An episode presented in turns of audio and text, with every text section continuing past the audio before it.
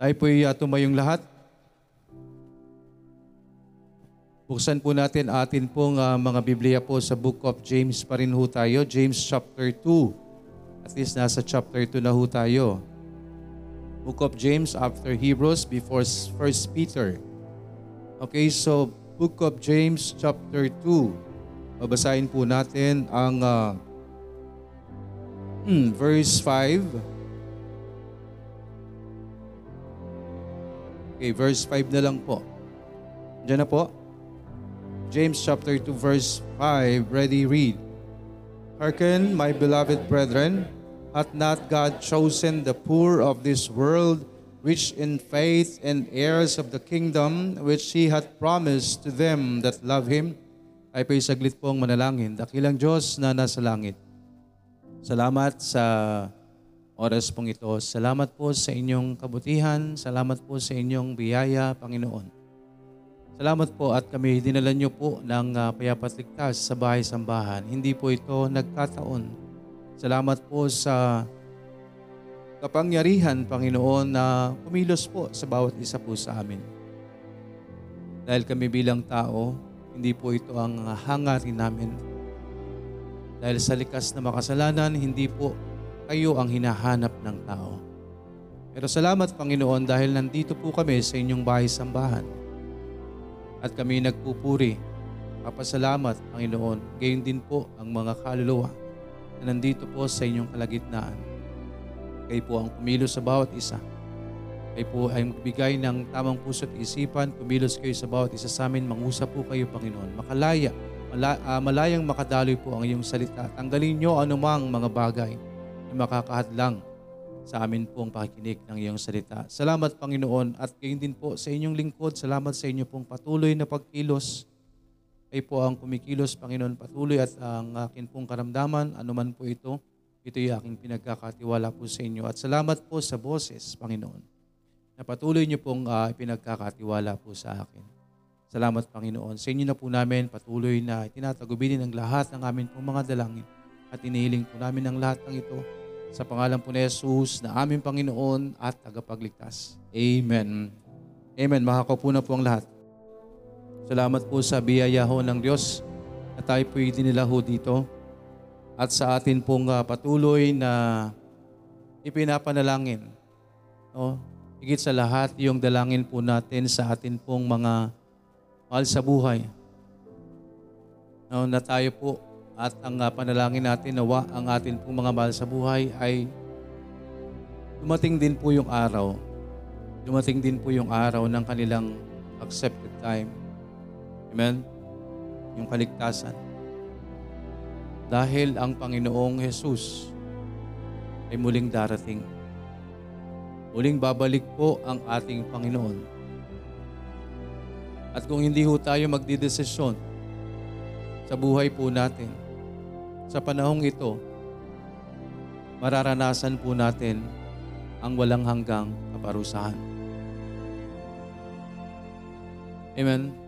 Mararanasan po natin ang walang hanggang kaparusahan. Kaya ang pagkakataong ito, hindi nagkataon, nandito ka. Amen. Nandito ka. Nandito kayo. Nandito ang mga anak natin, mga mahal sa buhay natin o kung sino man na atin pong patuloy na ipinapanalangin, no? Dito man sa loob ng bahay sambahan o kasama natin sa messenger room, patuloy nating ipinapanalangin, anawa, tumilos ang Panginoon sa kanilang buhay. Amen po? Because uh, gawin ba natin, tanggapin natin or hindi, no? Ang Panginoong Yesus po ayon sa kanyang salita ay muling babalik. Ang Panginoong Isus ay nagpunta na po rito para akuin yung kabayaran ng kasalanan. No, again po, ang tanong po dito is, bakit hinahayaan, ito po ba yung tanong natin, bakit hinahayaan ng Diyos na ang tao ay mapunta sa impyerno? Or bakit hahayaan natin ang sarili natin na mapunta ng impyerno. Amen po. Again mga kapatid, sa mundo natin ito, tayo po ay likas na makasalanan. Ang tao po ay likas na makasalanan, tayo po ay nagmana ng original sin. Sa, sa Garden of Eden pa lang po, nangyari na po yung kasalanan. At yan po ay nagpasa-pasa, no? Yan po ay nagpapasa-pasa sa buong sangkatauhan. Kaya nga ho sabi ng Biblia, even in the womb, kahit nasa sinapupunan pa lang po ang tao, no? Makasalanan na po dahil may naman na po tayong original sin. Yung kasalanan po na ginawa ng unang nilikhang tao ng Diyos ay atin po yung namana. Kaya yan po'y nagpapasa-pasa. No? There is a question or sabi nga, bakit hinayaan or nilalang tayo ng Diyos? Ito po ba ay uh, sumagi na sa isipan natin yung katanungan na bakit hinayaan or bakit tayo no? wala tayong choice no? dahil tayo po ay nilalang ng Diyos. Tama po? Pero sabi nga ho, after na nilalang tayo ng Diyos, mapupunta tayo ng impyerno. Di po ba? Natanong na po ba natin yan? Bakit hinayaan pa tayo ng Diyos? Bakit nilikha pa tayo ng Diyos kung impyerno lang ho yung patutunguhan po natin? Pero sabi nga po mga kapatid, hindi ho tayo hinahayaan ng Diyos na mapunta ng impyerno. Tayo po ang pumipili kung bakit mapupunta tayo ng impyerno. Nilikha ho tayo ng Diyos, yes, with the original sin, but God so loved the world. But God so loved the world that He gave His only begotten Son. He gave His only begotten Son. So hindi po natin, tayo po ang pipili. Kung pupunta ho tayo ng hell, no? Kung pupunta ho tayo ng impyerno. Again mga kapatid, hell was created originally for Satan. Iyan po ay sa, sa, sa, sa mga masama, sa kumalaban po sa Panginoon. Kaya kung hindi ho tayo pipili, kung patuloy ho nating kalalabanin po ang Diyos, pinili ho natin ang kaparusahan sa impyerno. Kung patuloy ho nating kakalabanin po ang prinsipyo ng Diyos, patuloy ho nating dinadala o hinahayaan natin ang ating sarili na mapunta tayo ng impyerno. Ginawa ho tayo ng Diyos, nilalang tayo ng Panginoon, we have the liberty to choose. Meron ho tayong kalayaang mamili Amen? Ganun ho tayo, kamahal ng Diyos, hinayaan ho tayo ng Diyos na pumili kung anong gusto natin do masakit sa Panginoon kung hindi ho tayo pipili ng gusto niya. Hindi ho masaya ang Diyos na may namamatay na walang relasyon sa Kanya dahil alam ng Diyos ang patutunguhan ng mga taong walang relasyon sa Kanya. Kapag namatay tayo, pupunta tayo sa kaparusahan sa impyerno.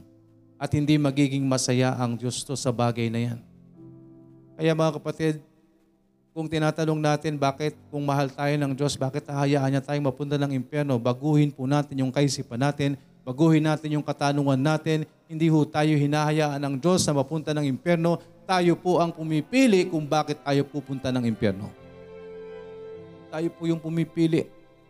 Dahil maliwanag na maliwanag, andyan ang plano ng Diyos, andyan ang regalo ng Diyos For the wages of sin is death, but the gift of God is eternal life through Jesus Christ our Lord. Amen? Kaya kung pupunta ho tayo ng impyerno because we choose to, pinili po natin, tinanggap natin yung wages of sin instead of the gift of God. Amen? Instead of choosing the gift of God, tinanggap po natin yung kaparusahan yung kabayaran ng kasalanan, which is death. Amen po. Which is the second death. Amen po. Hinayaan po natin na tayo po'y mapunta ng impyerno. It is our decision. Amen, mga kapatid, mga mahal sa buhay. No? Kung narinig po natin ang uh, sinasabi ho ng Panginoon, darating po ang Diyos. Sooner or later, darating ang Panginoon. Andyan po yung paghukom. Lahat po tayo haharap sa Panginoon. At kung di ho natin tinanggap ang ating Panginoon bilang atin pong tagapagligtas, tayo po'y hindi nasusulat sa aklat ng buhay ang ating mga pangalan at ilalagay po tayo, ibubulit po tayo sa dagat-dagat ng apoy, which is the second death. That is the wages of sin. Amen? That is the wages of sin. Hindi ho natin sigurado kung kailan po tayo mamamatay. Hindi ho natin sure kung kailan ho tayo babawian ng buhay, but one thing is for sure, lahat tayo ay darating sa kamatayan because tayo ay makasalanan. Amen? The wages of sin is death, but the gift of God is eternal life through Jesus Christ our Lord. So if there is this, if there is the wages of sin, no? If there is the wages of sin, tayo rin po ang pipili kung patuloy ho nating tatanggihan ang regalo ng Diyos pinili ho natin ay ang kaparusahan sa impyerno. Huwag ho natin gawing komplikado ang salita ng Diyos. But the gift of God is eternal life through Jesus Christ our Lord. Amen po. Tatanggapin lang po natin ang regalo ng Diyos. At ang regalo ng Diyos ay buhay na walang hanggan. Amen po. So, ano po yung pumipigil po sa atin para hindi tanggapin ang regalo ng Diyos? Bakit hindi ho natin tanggapin ang regalo ng Diyos? No? Again mga kapatid, tayo po ay balot sa mundong ito ng kasalanan, balot po ang mundong ito ng maraming ini-offer ang sanlibutan. Kaya po, hindi natin natatanggap ng maliwanag ang salita ng Diyos because tayo po ay preoccupied. No? Preoccupied po tayo sa mga pangyayari sa mundong ito. Amen. Preoccupied po tayo sa mga pangyayari sa mundong ito. That's why wala tayong focus sa salita ng Panginoon. Mas, mala, mas malakas po ang tawag ng sanlibutan kesa sa salita ng Diyos. Amen. Mas malakas po ang tawag ng sanlibutan kaysa sa tawag po ng Panginoon. No? Pansinin po natin. Tingnan natin ito, mga isang bagay na ito, mga kapatid. And this is my observation. No? Kapag ang anak po natin, no, nasa hapag kainan, ano pong ginagawa nila sa mga ulam? no? mamimili, magtatanong ng iba. Ang nasa hapagkainan is isda, gulay, no? masusustansyang pagkain. Amen? Masusustansyang pagkain. Pero ayaw nilang kainin. Naghahanap sila ng ibang pagkain. Amen po. Pero ang bata, bigyan mo ng candy, bigyan mo ng sitsirya, bigyan mo ng soft drinks, bigyan mo ng mga junk food. No questions asked. Kakainin nila yan. Kakainin po nila yan. No? Pinipilit po natin silang pakainin ng masusustansyang pagkain and yet they don't want to eat nutritious food. They'd rather choose garbage. They'd rather choose junk food. Amen? Same thing with this world. If we are telling holy things, if we are telling spiritual things, if we're telling heavenly things with our child, with our children, they don't have time Wala po silang panahon sa spiritual things. Wala silang panahon sa heavenly things. They'd rather choose worldly things. And the truth is, you don't have to teach them to like worldly things. Amen? You don't have to teach them to watch this, to hear this, to do this, because it is worldly. And if we're going to teach them to hear the Word of God, to read the Bible, to watch Christian movies, to hear holy music, they don't want to. Now, sinong mas malakas sa mundong ito? Sinong mas malakas ang tawag sa mundong ito? Bakit ayaw nating pakinggan ang salita ng Diyos instead of listening to heavenly things instead of listening to spiritual things. We'd rather choose listening to worldly things. Mas gusto natin yung garbage, mas gusto natin yung lason, mas gusto natin yung walang sustansya sa katawan natin, at mas pinipili natin yung mga bagay na makamundo kaysa sa mga bagay na makajos.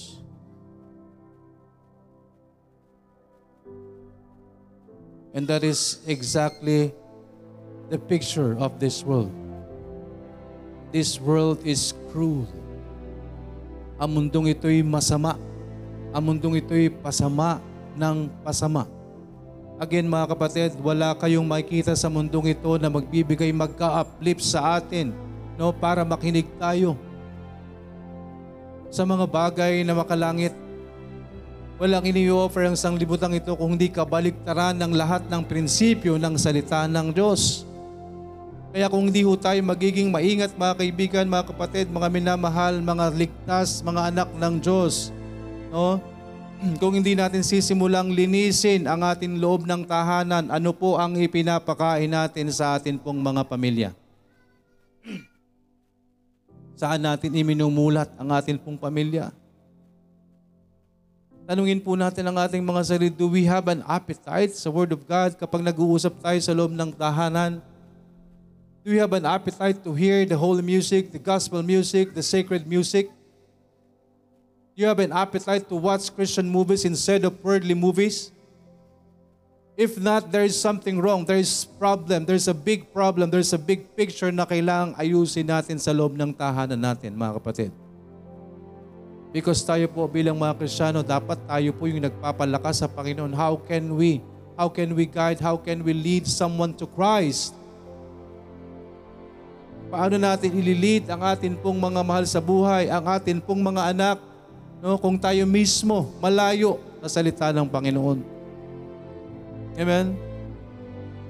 Kaya dapat po tayo, mga magulang sa tahanan pa lang ho, alam na ho natin yung ginagawa natin, hindi ho ang, ang pagiging kristyano, hindi lang po isang araw, hindi dalawang araw, hindi isang oras, tatlong oras, dalawang oras.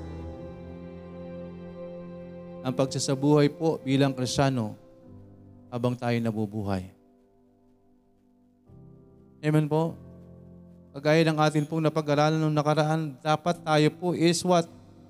Spotless. Amen? Be not conformed to this world, but be transformed by the renewing of your mind.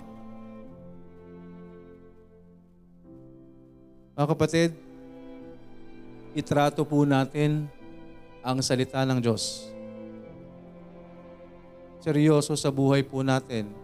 No? Ibalik po natin yung sinasabi ho ng Panginoon, bakit natin susundin ang Diyos? Hindi ho ito dahil sinabi ni Pastor hindi ito dahil sinabi po ng kapatiran, dahil sinabi ng Diyos.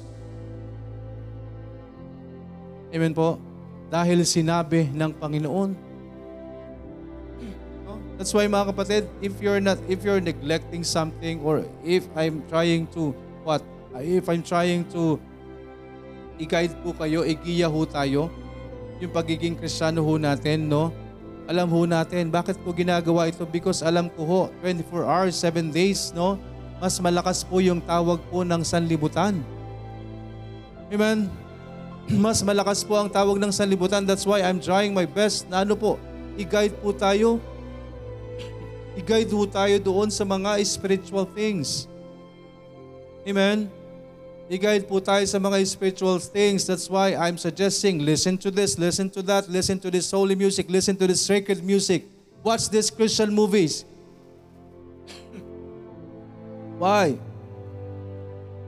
Dahil meron ho tayong matututunan. Meron ho tayong matututunan sa pagiging kristyano ho natin. Dahil ang mga bagay na dapat ginagawa ho natin, nag-uplift sa atin. Yung pagiging kristyano ho natin, nakadadagdag po sa atin. Mabigyan po tayo ng drive, no? May guide po tayo ng tama. No, that's why mga kapatid, when I nawa ho, kapag nag, nag-send po ako ng link, nawa hindi niyo po binabaliwala. Bakit po sinesend ng mga link na yan? Dahil sa sarili ko po mismo, nakatulong. I believe makakatulong din po sa atin. Amen po? Makakatulong po sa atin. Dahil ito po ang aking trabaho bilang lingkod ng Diyos is i-guide po tayo. Bigyan po tayo ng guide sa atin pong buhay kristyano. Dahil ang buhay kristyano po is tayo po ay nasa labanan. No? Wala hong malakas po sa atin. Anytime po, pwede tayong bumagsak. Pero salamat po sa Panginoon sa kanyang biyaya. No, andyan po ang kanyang salita. Nawa ginagawa nating panuntunan sa buhay natin sa bundong ito. Amen. So paano ho tayo mag-aakay? No? Paano tayo mag-aakay ng kaluluwa kung tayo mismo mahina ang atin pong pananampalataya? Amen po. Kaya mga kapatid, patuloy po natin na isama po sa panalangin ang atin pong mga ipinapanalangin ang mga mahal sa buhay po natin na nawa isang araw ay dumating po sa kanila yung kanilang accepted time, dumating yung pangungusap ng Panginoon sa kanilang buhay, isang araw sila rin po ay maligtas. And let us continue to pray. Amen po? Let us continue to pray. At tayo po mga, kung wala pa tayong kasiguruhan ng kaligtasan, no? isang araw darating ang Panginoon. Isang araw darating ang Panginoon. At kapag dumating na ang Panginoon, handa po ba tayo na harapin ang Diyos? Handa ba nating harapin ang Panginoon? No? Magiging mahirap po sa atin na hamarap sa ating pong Panginoon kung wala po tayong tamang relasyon sa Diyos. Kung wala tayong tamang relasyon sa Panginoon, magiging mahirap po sa atin ang pagharap natin sa Panginoon.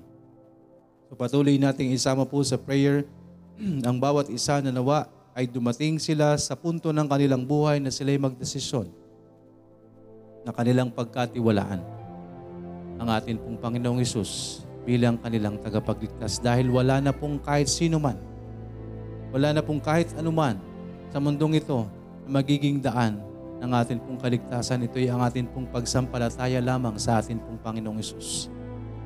Amen. Ang pagsampalataya natin sa ating Panginoong Isus at kaakibat po niyan yung totoo nating pagsisisi, repentance, change of mind, pagtanaw sa isang bagay. Hindi natin kaya ang kaligtasan, hindi natin kayang dali ng sarili natin sa langit. Hindi rin pwedeng tayo gusto natin ng kaligtasan pero ayaw nating baguhin ang atin pong buhay.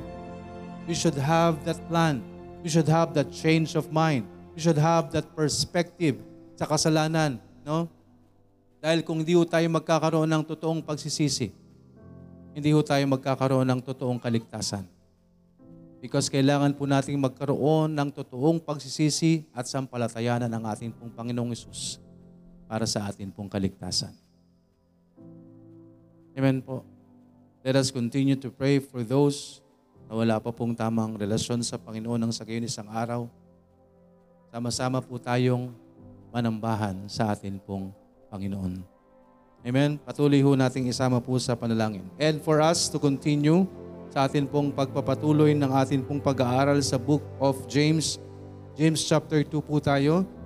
no? Andyan po ang James na pinag-aralan po natin ang nakaraan, James chapter 2 verses 1 to 4. Ano po itong bagay na ito that is under ano po yung atin pong uh, uh, letter D? No? I am thinking of something no na isang araw pag meron nakapag-submit sa akin ng complete outline about Book of James sa atin pong pinag-aralan, no? Let's pray for that. Fairness in treating others. Andito na po tayo. Amen po. Fairness in treating others. This is what we call equality, impartiality, fairness in when everyone is treated equally and no one is left out. So, kapag tayo po ay uh, tinatrato po natin ang isang uh, ang uh, lahat ng pantay-pantay that is uh, we call fairness or impartiality. Amen? The quality of treating people equally or in a way that is right or reasonable. So under that, tatlong katanungan po yung atin pong pinag-aralan. Ano po yung una? What is partiality? The, pangalawa, why must we not practice partiality? Pangatlo po, what must we do instead of showing partiality? And that answers po yung atin pong mga point na pinag-aralan. Number one is What is partiality? That is an illustration. Pinakita po kung ano po. Ano po ba yung partiality? Since we are studying about impartiality. Impartiality or partiality, that's uh, magkasalungat. No? Magka-antonyms po sila. So, ano po ibig sabihin po ng partiality? Sa, yung po bagang mas madali yung matatandaan. Partiality po kasi ang ginagamit sa Bible. So para mas madali yung matandaan, ang ibig sabihin po niyan sa secular term is favoritism. Okay, so ngayon lang pala siya na-gets. Hindi naman po siguro. Mas, mas. No? Ibig sabihin po niyan, favoritism. Okay? But then, biblically, ang atin pong term na ginagamit is ito pong partial or partiality or impartiality. So kung partiality po, that is the negative side. So the, the positive or the kabaliktaran po niyan is impartiality. So number one is illustration. What is partiality? So pinakita ho sa atin dun sa verses 1 to 3 at 1 to 4. No? Suppose no, na, na, na ang pinakita ho dito is sa pamamagitan lang po ng pananamit.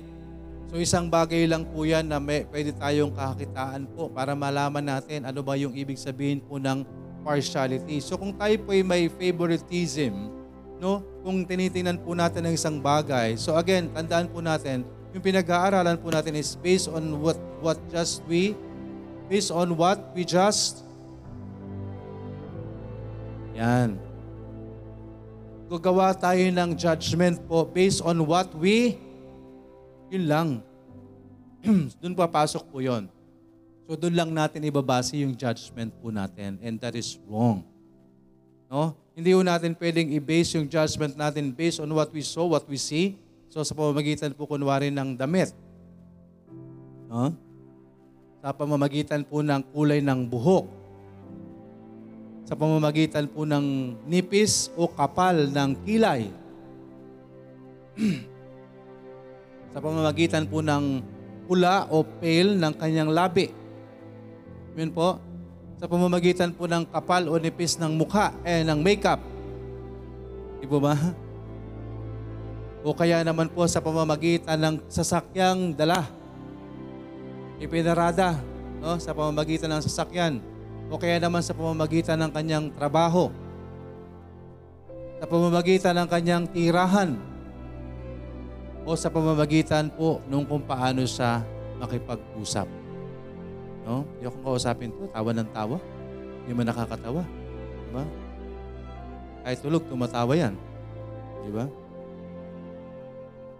Hindi po ganoon dapat ang pagtrato po natin. So that is an illustration po. That is uh, that answers the question what is partiality. So now let's go back, uh, let's go and continue sa atin pong pangalawang uh, bagay under fairness in treating others. Number two, ano po yung question?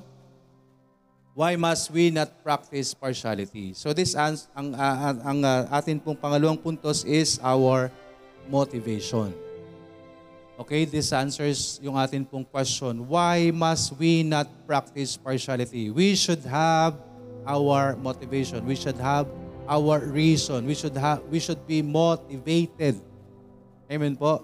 Sa atin po na para hindi ho tayo magpakita ng partiality.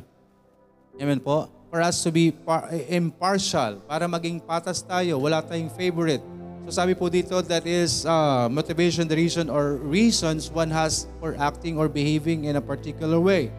The general desire or willingness of someone to do something.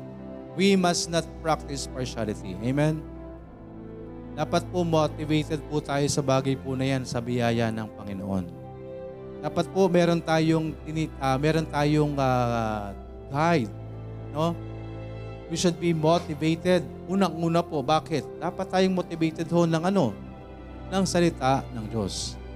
Amen po? Ng salita po ng Panginoon. We should be motivated. So there are, there are some reasons or motivation why must we not practice partiality.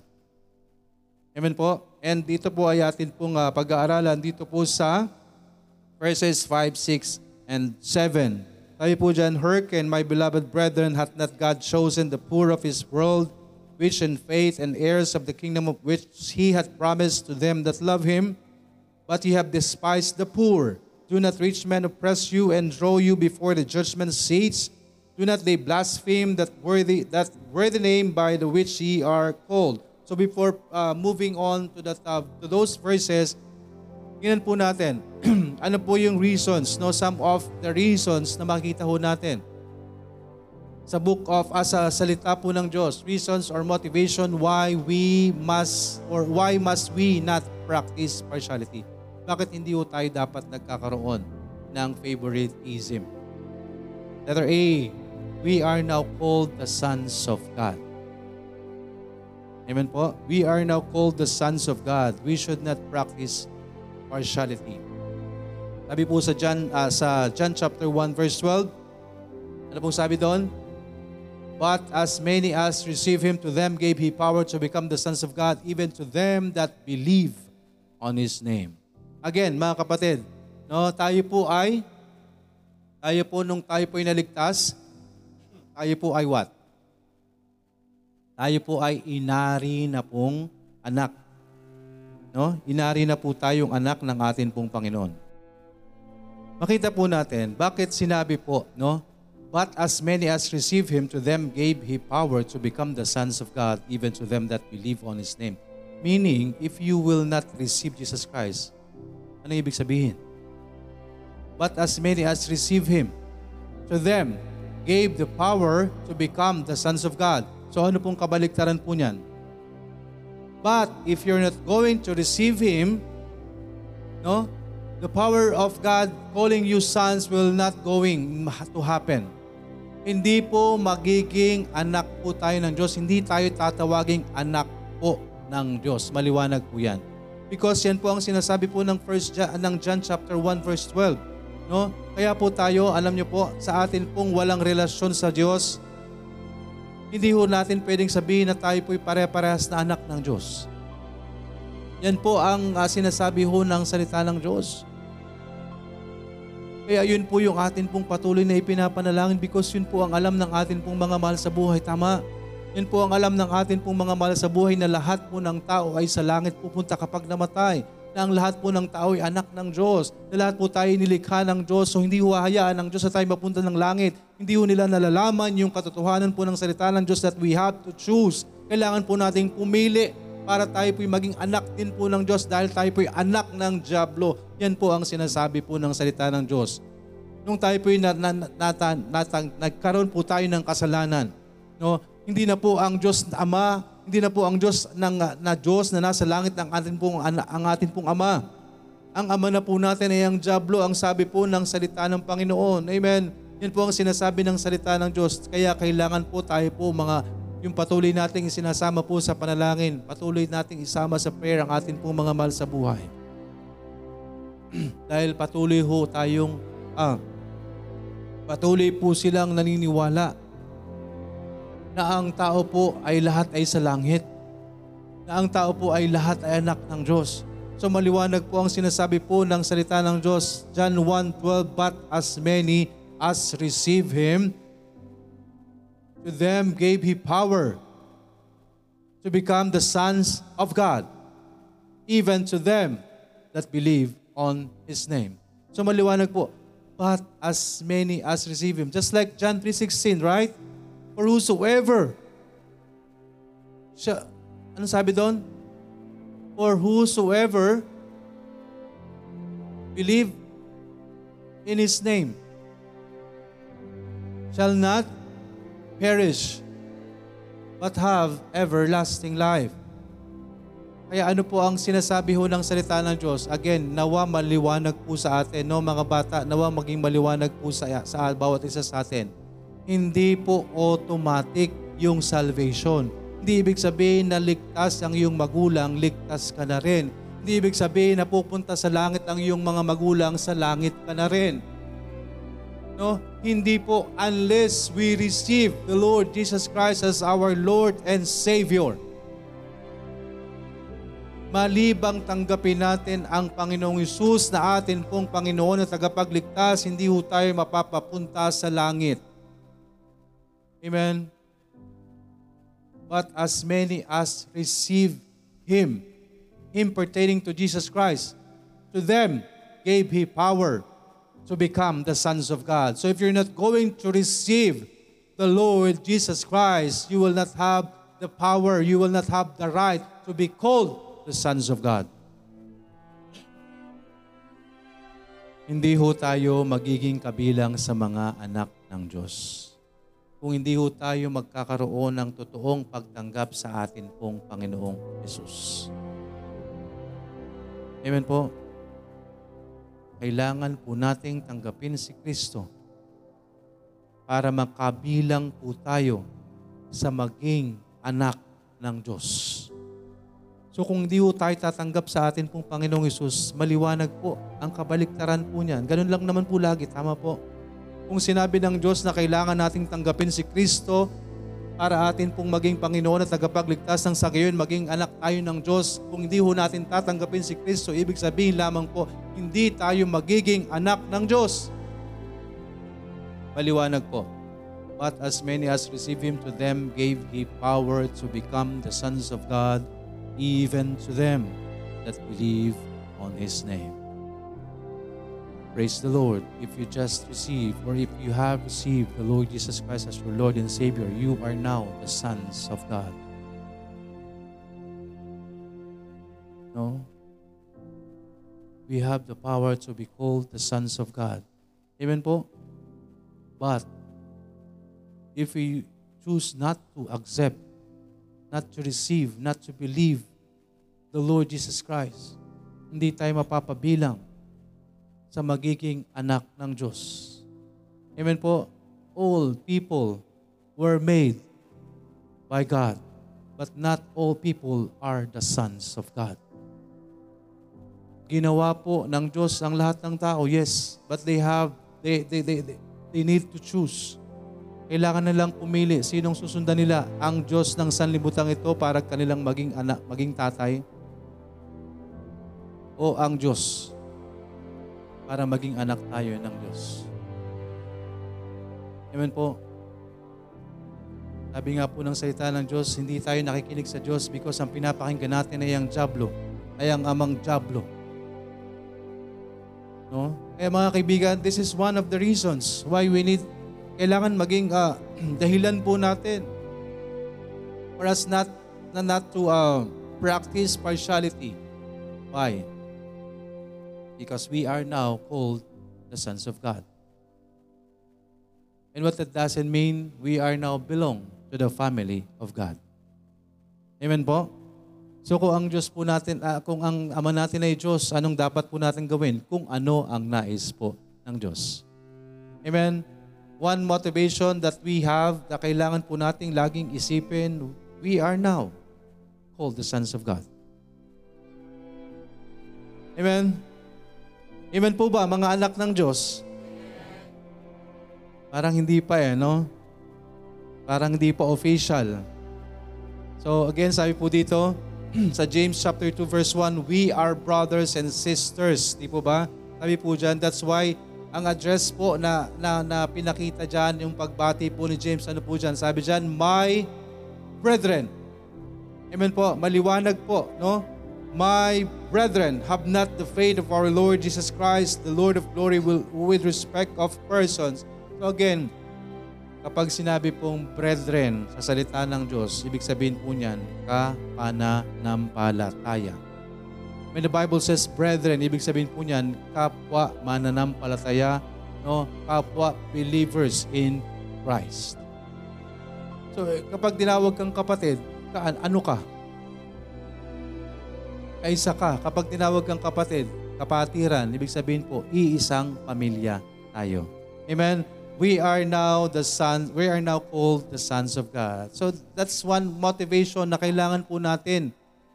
No, laging isipin, laging ipanalangin. That's one of the reasons na kailangan meron po tayo. Why should we not practice partiality? Amen po, dahil iisa ho tayo, kaisa dapat tayo sa isipan ng ating Panginoong Sos. We are now called the sons of God. Sabi nga po dyan, tinawag po tayong Kristiyano at sabi dyan, kapatid. Di po ba? So, ang Kristiyano po ay isa. Amen? Ito po ay katotohanan sa atin pong mga Kristiyano na tayo po ay isa sa pamilya ng Diyos. Amen? Kaya hindi tayo dapat magpakita ng ng tawag dyan, yung partiality. Tagalog. Anong Tagalog dyan? Oh, English pa rin yon. Ha? Huwag niyo akong lokohin. Favoritism, English pa rin. Yon. Ayusin natin yung pagsasalita, no? Pagtatangi. Hindi pagtatangi. Di ba? Iba. Ibang ibig sabihin. Tangi. No? Iba yon. Tangi.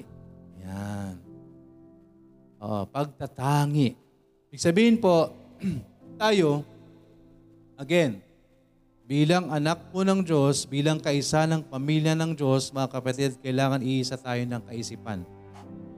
Kaya hindi tayo dapat nagtatangi. Amen po. Wala tayo dapat pinipili. Amen? Kapag si kapatid binigyan mo nito, dapat lahat bibigyan natin. Amen? Unless pina-order. Ha? Baka ba't sila lang meron yan? Eh kasi in-order po yan, hindi libre, hindi bigay. Pero kung mamimigay ka, kapatid, siguruhin mo, bibigyan mo lahat. Kasi pagmumulan, no? Bakit sila lang? Bakit ako wala? Tama? Pagmumulan, no, matisod na, hindi na nag-church. Ay, wala akong isang kilong kamatis, kayo na lang. Opo, order po yun. Liwanagin natin, ha? Baka merong may makatanggap ng kamatis dyan. Binili po yan. Hindi ho yan pinamigay. Okay po. Kaya pag may na pag may nabalitaan kayong binigyan si Pastor, tayo. No? Eh, dap, hindi na lang mamimigay. hindi, dapat lahat meron. Amen po. Para wala ho tayong pinipili o tinatangi. Tama po ba? No? Pero siyempre, meron, wala tayong pinipili, wala tayong tinatangi, pero may priority tayo. Amen? Iba po yung pina-priority natin. No? Sabi nga sa, sa Bible, kanino ho tayo, nasa pinag-aralan natin, tama? Kanino ho tayo dapat para makakitaan tayo, natutuo yung relihiyon natin, kanino dapat tayo laging tumutulong. Sino yung tinutulungan natin lagi? No? Dapat yung walang asawa, yung walang ama, Oh, yan po dapat. Nakasulat po sa Bible po yan. So kung meron po tayong dapat mas sinutulungan, mas binibigyan ng extension ng atin pong mga blessings, yun po yung mga widow. Yun po yung mga fatherless. Oh, kaya kung gusto niyo ng uh, blessing, maging fatherless muna kayo, maging widow muna. No? Pero yun po ang sabi ho sa salita ng Diyos. Amen po. So, liniwanagin lang po natin. No? Makaisipin na, bakit sila ano lang meron? Eh, widow yan. Okay? Kung di naman po kasya sa lahat, di po ba? Tama po ba? Wag din, wag din tayong maging ano, wag din tayong maging inggitero, hindi inggitera, hindi rin tama. Okay po ba? Babalansehin ho natin lagi. Tama po. Maging puso lang po yan eh. Amen po. Puso lang po yan. Kapag nainggit ka, kasalanan mo rin yon. Tama po ba? Pero sabi nga ho, kung meron naman po, kaya naman po ng biyaya ng Panginoon, edi bigyan mo lahat. Amen po ba? Again, it is better to give than to receive. Hindi ko po yan sabi. Sabi ho ng salita po ng Diyos yan. No? Ginagamit ng sanlibutan pero galing sa salita ng Diyos. Amen po? What you sow, you will reap. Kaya kung uh, makunat ka, makunat din ang balik sa'yo. Amen po? Kaya kung di tayo magbibigay, hindi ho tayo makakatanggap. Magandang makatanggap po tayo dahil matuto na marunong tayong magbigay. Amen? Malapit na yung anniversary, ha? Okay po, purihin po ang Panginoon. We are brothers and sisters. So if we are brothers and sisters, we have one, one what? One Father. Amen? We have one family. We are now included in the family of God. Praise the Lord. Amen? Praise the Lord. Kaya dapat hindi na ho tayo nag, uh, nagbibigay ng, uh, nagpapakita ho ng favoritism. Amen po? Amen po ba? Huwag na rin tayo naiingit, ha? Amen po. Purihin po ang Panginoon. That is number, uh, letter A, we are now called the sons of God. Pangalawa, and uh, mamaya natin po itutuloy po, no? Yung iba pa, hindi natin matapos po yung buong uh, serye nito. So, again, ang pag-aaral po natin is, uh, ang tawag dito, ano yung pinag ano yung pag, tangi ang ano yung pag-aaral natin? Expo. Yan. Kaya po dinadaanan po natin ng ma, ng maigi. No? Okay po ba? Dinadaanan po natin ng maigi, hindi po yung pag isang chapter tapos na, kundi atin po talagang hinihimay-himay. We are dig deeper sa salita ng Panginoon. Pangalawang bagay po, na isang bagay na makita po natin, ano po yung una? We are Now the called the sons of God, we are in the family of God. Tayo po ay crafted. Tayo po ngayon ay tinawag na hong anak ng Diyos. Again, paano tayo magiging anak ng Diyos? Paano tayo magiging anak po ng Diyos?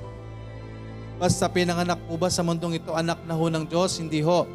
Ang lumabas ho sa mundong ito, nilalang ng Diyos. Created by God. Remember, Lucifer was once created by God, Amen? Kaya pwede tayong created by God. Pero sinong ama natin? Doon tayo mamimili. Amen?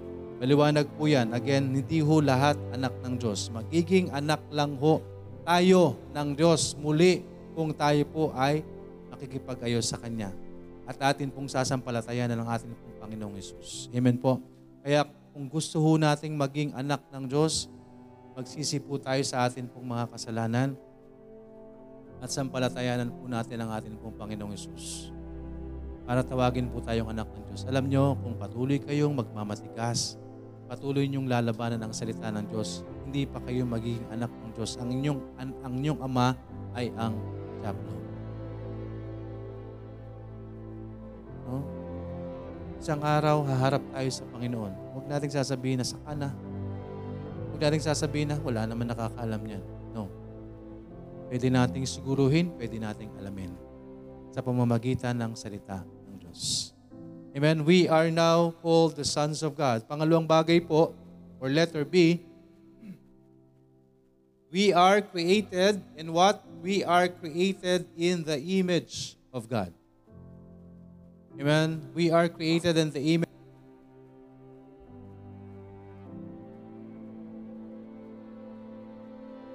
Sabi po dito sa Genesis, no? Punta tayo sa ibang uh, bahagi. Genesis chapter 1, verses 26 to 27. Ang sabi po dyan, And God said, What?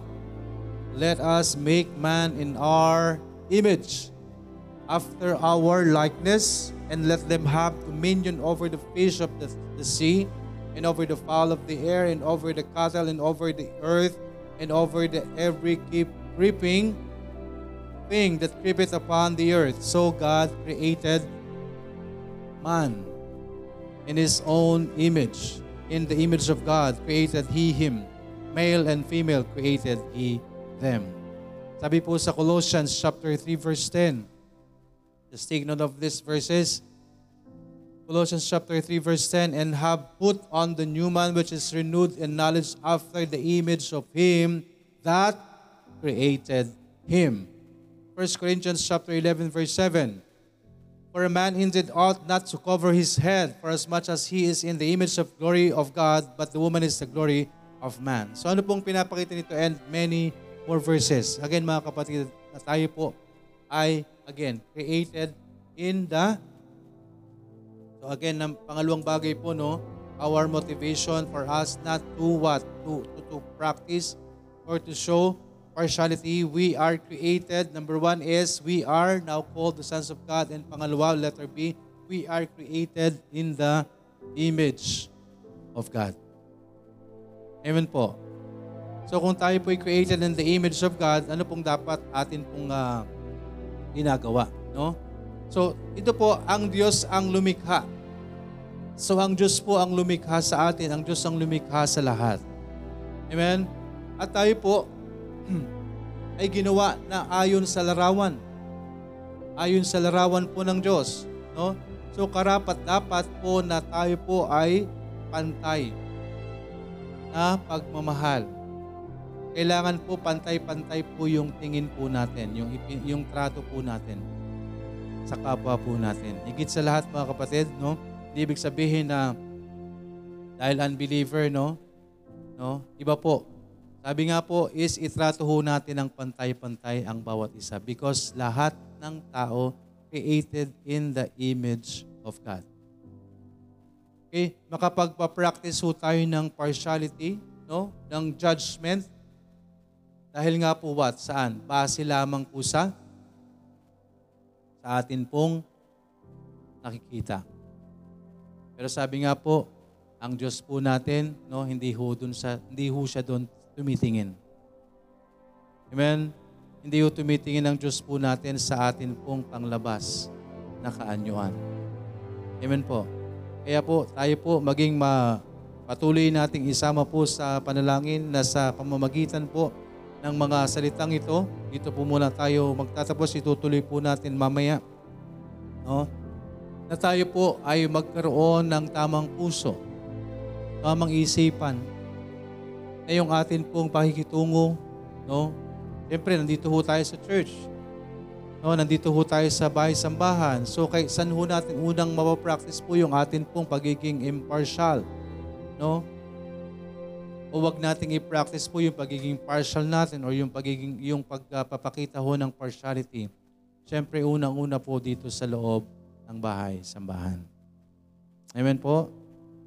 Tayo po ay, again, anak ng Diyos. So kung anak po tayo ng Diyos, kapamilya ho tayo. Amen po. So kung kapamilya ho tayo, iisa na po tayo. Tandaan po natin, kapag uh, tinignan po natin ng iba, di po ba? So sino po yung binangga natin? Kapag siniraan po natin tong isang kapatid, sino pong binangga natin? No? As family, binabangga natin yung sarili natin. Amen po? Binabangga natin yung sarili nating pamilya. Tama po. Kaya tayo po dapat bilang Krisyano is maging pantay-pantay ang tingin po natin sa bawat isa po sa atin. Amen? At gayon din ho, no? Gayon din po sa atin pong mga kakilala, kung sino man, no? Na sinasabing wala pang tamang relasyon sa Panginoon, same thing. We show them same, no? Same uh, attitudes, same respect. No, ipakita ho natin na tayo po ay anak ng Diyos. Amen po na tayo po ay created in the image of God. So tayo po mismo, tayo po yung unang-una dapat nakakakakitaan na tayo po ay anak ng Diyos. Amen? Purihin po ang Panginoon dahil meron pong salita na patuloy na ipinapaalala po sa atin. No? Meron pong salita na patuloy nating uh, napagbubulay-bulayan. No? Tayo po ay anak ng Diyos tayo po ay iisa na pamilya ng Panginoon, so dapat maging pantay-pantay po ang trato natin sa kapwa natin. Unang-una sa atin pong mga kapwa mananampalataya at gayon din sa atin pong mga ibang kakilala, mga mahal sa buhay na wala pang tamang relasyon sa Panginoon. All we have to do is to pray for them that soon, that sooner or later, isang araw, maging kabilang na rin po sa pamilya ng Diyos. Amen? Patuloy nating isasama sa panalangin ang bawat isa ang atin pong mga mahal sa buhay na nawa. Dumating sa kanila yung araw ng kanilang kaligtasan. Let's, continue later po, la- later this afternoon. Let's pray. Nakilang Diyos na nasa langit, salamat sa oras na ito, Panginoon. Salamat po sa inyo pong ah, salita na patuloy niyo pong ipinapaalala sa bawat isa sa amin, Panginoon. Salamat po at patuloy niyo kaming bigyan ng tamang puso at isipan na amin pong may apply ang lahat ng amin pong mga natututunan at na pag-aaralan base sa iyong salita, Panginoon. Patawarin niyo kami, Panginoon, kung ang ah, aming puso ay ah, nakakaisip o nag, nagkakaroon ng ganitong uh, saloobin. Tanggalin niyo anuman po ito, Panginoon, at itama niyo po ito sa inyong harapan, Panginoon. Tanggalin niyo po ang amin pong ah, pamimili, Panginoon. At ah, higit sa lahat sa amin pong kapatiran o kung kanino man, Panginoon. Kami nawa ay kakakitaan na kami po ay totoong anak ng Diyos. Salamat, Panginoon, na ang kayo ay walang anumang bagay o sino man na pinipili. Salamat po, Panginoon. Sa inyo na po namin patuloy na ipinagkakatiwala ang lahat ng aming pong mga dalangin at sa aming pong pagpapatuloy mamaya, Panginoon, kayo din pong gumabay. Salamat, Panginoon. At sa amin pong uh, pagsamantalang paghiwa-hiwalay, kayo din po ang gumabay sa bawat isa po sa amin, sa mga kapatirang wala dito sa loob ng bahay sambahan. Alam niyo po ang aming mga sitwasyon at sa mga kasama po namin sa loob ng messenger room. Kayo din po ang kumilos sa bawat isa sa amin, sa bawat isa sa mga mahal sa buhay, mga kaibigan, na patuloy po namin na binabahagi ng Panginoon. Kayo po, naway ay kumilos sa kanilang isang araw, nawa ay magkaroon ng kaligtasan. Salamat Panginoon. Patuloy namin dinadalangin po ang lahat ng ito sa pangalan po ni Jesus na aming Panginoon at tagapagligtas. Amen.